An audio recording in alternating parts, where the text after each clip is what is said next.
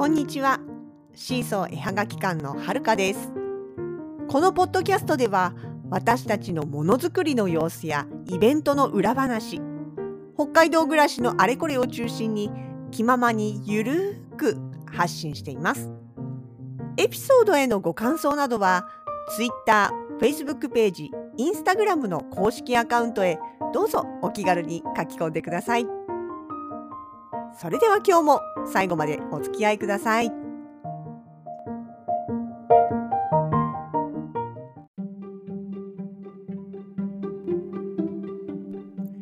2022年5月の25日。昨日5月の24日。イベントに参加しておりました。地下歩行空間札幌駅前駅前通り地下歩行空間北三条広場で開催のハンドトゥーハートの方に出店してまいりました。本当は24日の夜のうちにまあその日のうちにね御礼ということでレポートしたかったんですけれどもいやダメですね。もうほんと体力落ちちゃってもう疲れたからもう今日は無理寝るって言ってえー、そういうレポートなどなどせずに寝てしまいましたので1日遅れとなっております。いや昨日1日でね1万2000歩歩きました。何にも別に特別なことは一切しておらずまああのね、会場の準備、そう、今、あの私たちシーソー絵はがき館も一応スタッフの形でね、中に入らせてもらってますので、まあ、朝一に行ってね、その会場作りのところからやるわけなんですけれども、それとかね、あとはまあ、えー、重機運んだりとか、イベント会場内をね、まあ、ちょっと見て回ったりとかするのをなんだかんだ歩いていたら、1万2000歩でしたよ。頑張ったと思いません？まあ、そんなんでね、えー、そして、で一日こうわーっとこうテンション高く喋り倒しながら大きな声で叫び倒しながら そうやって重重機運んだりとかって体力を使っていたら夜にはもうヘトヘトですね。いやほんと昔こんなのに2日3日続けてたなんてねまあスタッフじゃなかったけどもさなんかやっぱりこうなんつうのブランク？運動不足？いろいろ感じますよね。まあ、そんな24日の出店だったわけなんですが、そうですね、えー、まあ、今回スタッフで入ってるということもあって、まあ、会場内の自分たちのスペース以外のところにもやっぱりこう、ね、目を配っていかなければいけないということでねで、は今回やっぱり一番話題になっていたのはライブコマースですね。まあ、このライブコマースについては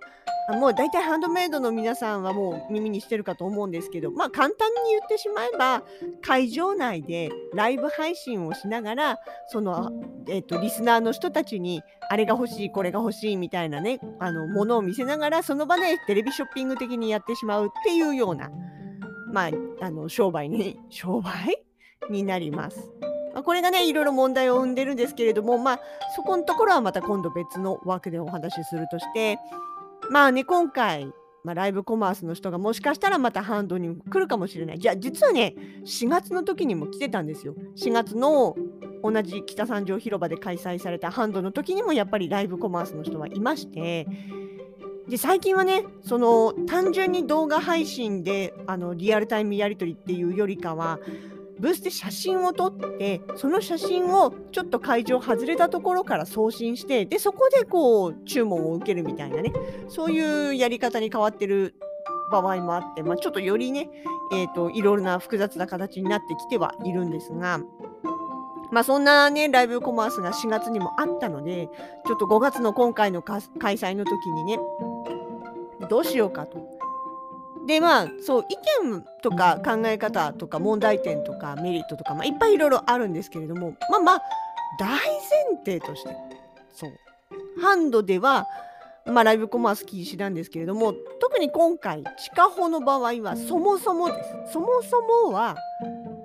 えっとまあ公共のあのよくね駅とかでもそうですよね。あの通路なんであくまでね。ですからえっ、と、運営、運営事務局、まあ、今回ね、地下歩の場合はまちづくり会社さんの方なんですけれども、要はそういう、その管理会社か、管理会社の方に届け出のない人の、えが物を売ったりする行為を禁止しますっていうのがそもそも地下歩の規約にあるわけですよ。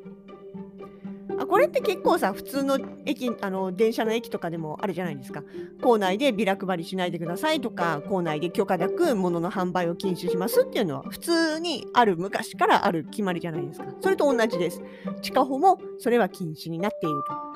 でライブコマースっていうのは、まあ、その名の通りと言いますか転売目的ですよね。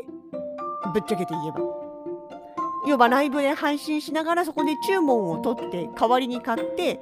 で販売する時には当然手数料を取ってる。ってなればそれはもう転売ですから商売ですから。物を売るため物品の販売直接そこで誰かにあの目の前の人に販売してるわけではないけれども通信販売という形であの販売をする目的にでそこにいることになってしまいますからその時点でもうもう地下歩のスペースの規約としてアウトなんですよ。まあそういう前提がありましたから今回もねあの主催の神楽さんとかもあのイベントの始まる前にね一応こういう風な規約がそもそも地下歩にはありますので皆さんあのもしねそういった姿を見かけた場合にはやめてくださいっていう形で言っていただいていいですしそれがちょっと不安なんであればスタッフの方に声かけていただければあのこちらの方からね積極的にお客さんというかまあそのコマースをやってる人に声をかけていきますよっていう話をしてたんです。実際じゃあ始まってどうだったかっていうことなんですけどもやっぱりいましたそれらしき人たち。今までほど堂々とはしてないですね。昔はあそう。それでね今回このイベントが始まる時にあのクリエイティブマーケットさんの方で用意した小さなカードがあったんですね。でそれには、えー、ここの会場内では、えーとまあ、販売目的の撮影というのを一切禁止していますっていうことがえーと、日本語だけじゃなくって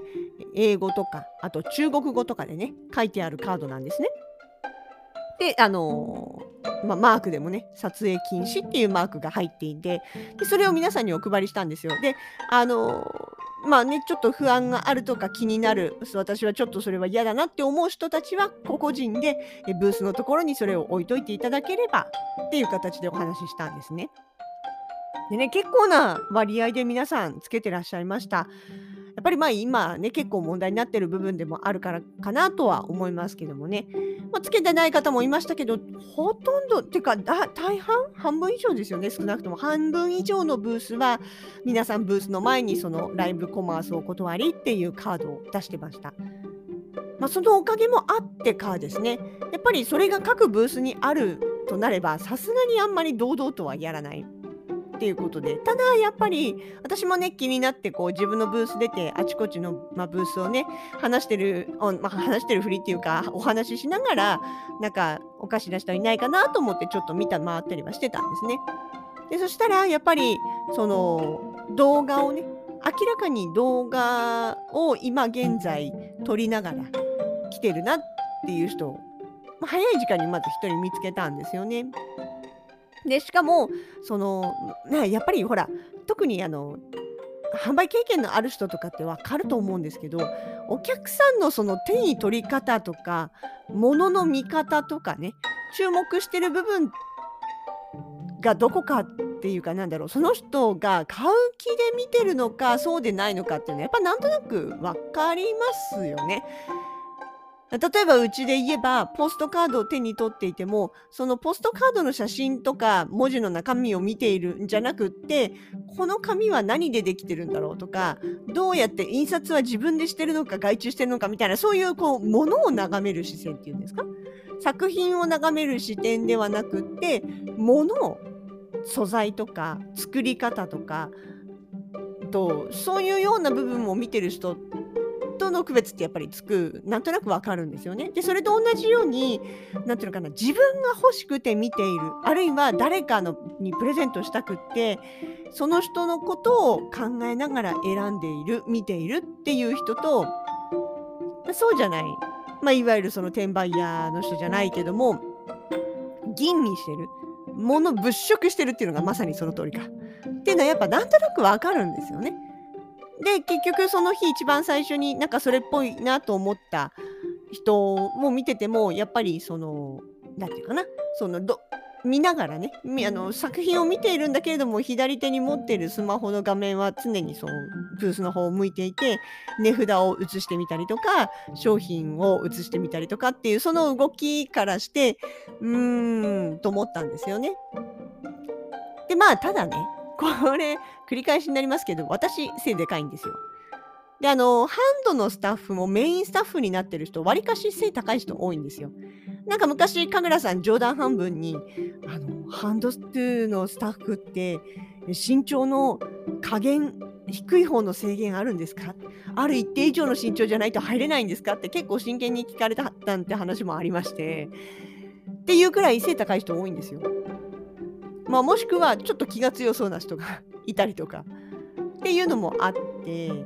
なのでねあちょっと怪しいなあの人って思った時に私自分一人じゃなくってもう一人別のスタッフの人にも声かけて2人でこう様子を見ながら、まあ、追いかけるというかねついてったんですよ。要は見てるよスタッフっていうねネームプレートをぶら下げたちょっと体格のいい人々が見てるよ君がやってることずっと見て回ってるよあんまりやるようだったら注意するよっていうこうねあからさまなこう態度を見せていたらまあそのうちすっとこういなくなりましたよね。もう一組ね今度はね3人組みたいな人たちも来てやっぱりちょっと動きが変だったんですよね。最初はなんか北三条広場でこの先なんかイベントをやりたい人たちがどういう場所なのか下見に来ているのかなっていう雰囲気もあったんでちょっとまああのそんなにそんなにじっと見てたわけじゃないんですけども結構長い時間いたと思ったら最後の最後に動画を動かしながら入ってきた人がいたんで、まあ、これもまたねじーっとこう、まあ、ついて回って果たして何をやってるのかなっていうねのを観察していたら、まあ、そのうち出てってそのまま会場近くからいなくなったんでね分かりませんよだからその人たちが本当にそういう目的だったのか違う目的なんだけどなんか嫌な感じがして出てったのか分かんないけれどもまあただただとにかくどんな目的であれ一応その撮影はしないでくださいっていう看板を出してるからね。うん、あのブースの人に断りなく写真を撮ってる人についてはもうプレッシャーかけてもいいかなと思ってそんな風にしておりました。でもねまあそんなこともちょいっとはありつつもでもあの全体的には本当大きなトラブルもなくね平和に終わることができたと思ってます。お客さんの流れ的にはですね私個人の感触としては4月の時よりも確実にお客さん戻りつつあるなと思っております。まあ、入り口にねゲートを作っている分何ていうのかな前みたいなスルッと通りかかりっていう人はまあもちろん少なくはなってるんですけれどもねただ何ていうのかな逆にその感じ悪い人は減ったっていうか、なんていうんですかね。あのー、もう、全くその手作り品に全く何の興味もないけど、とりあえず入ってくるみたいな、そういう人は減った分だけ、なんとなくこう、安心できるかなという気はちょっとしましたしね。まあそれとは別に関係なく普通の要は一般のそのハンドメイドが好きとかこういうイベントが好きっていうお客さんの戻りというか流れというか、うん、確実に前回よりは増えてるような気がしました。まあ時間帯の波は大きくてね、やっぱりあの午後2時から4時ぐらいまでの間はどうしてもアイドルタイム、暇な時間にはなってしまっていましたけれどもね、若干まったりペースにはなったけれども、あのそれでもね、やっぱり、うん、だいぶにぎわいを戻してきたしその今までそのイベント人が集まるところはちょっと怖いなって思ってた人たちもあまあこれだけ対策がしてあるんだったらちょっと覗きに行くかなみたいな感じで遊びに来てくれる人が徐々に徐々に増えているっていう気はします。まあもちろんねコロナ前ほどの勢いはないですけれどもそれはいきなりは無理なんでねまあのまあほらコロナ前に戻ったわけじゃないですから。この現在の状況をどうしていくかっていうことをまあこうね手探りしながらなんで急には無理だけれどもまあでもいい方向に向かってるのかなという気はしました。ですね。まあそんな形でそうですねあそうそれもあるんでうちもそろそろ上り復活したいなと思ってあの上りってあれです上りはあの上りね結構ね昔から地下砲のうちに来てくれる地下砲の通路を使う常連さんっていうのはイベントやってるなって遠目で見た時にうちの旗が見えると上り旗が見えるとあいるんじゃんっていうんでちょっと寄っていくわっていう形を形で寄ってってくれる人が結構多かったんですよね。やっぱね上り旗ね遠目でも目立ちますしね目印であいるんだって分かればちょっと見に行こうかと思うみたいなそういうのもあると思うんですよね。まあそだからちょっとね、そろそろね、上りも復活したいかなっていうか、まあそろそろ上り本体もちょっと新しいのに変えたいなっていうのはあるんですけどね。うん、夏ぐらいまでに変えれたらいいけど、どうだろう。いつもなんだかんだバタバタしてるうちに過ぎちゃってるんだよね。そんな感じでしたかね。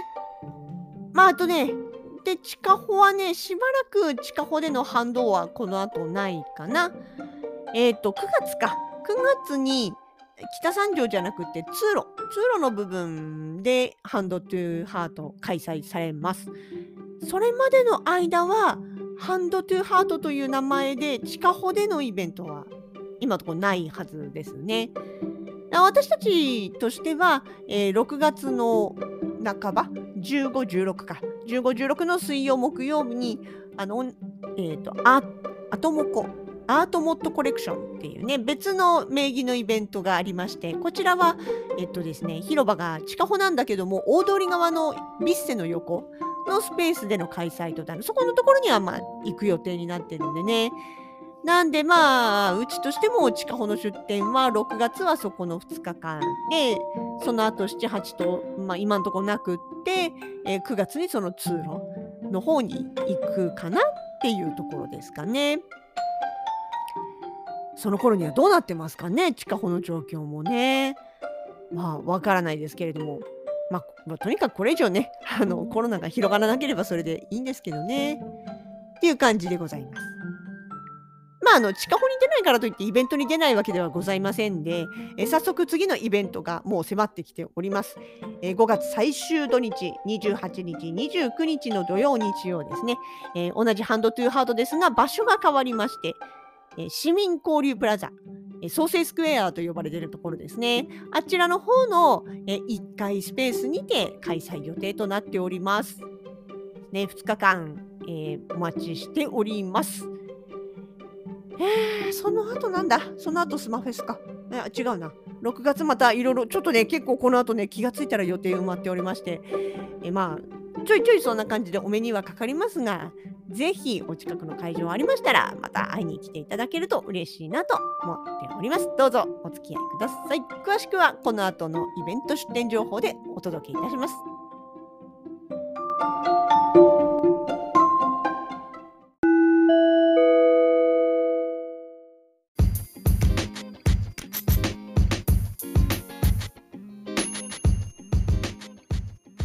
シーソー絵はがき館直近のイベント出店情報です。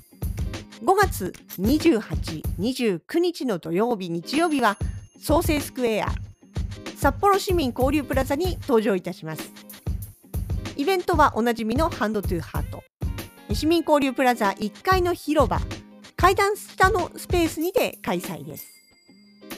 6月もイベントが続きます。6月15、16の2日間は地下歩大通り側の出入り口すぐ横のスペースにて、アトモコ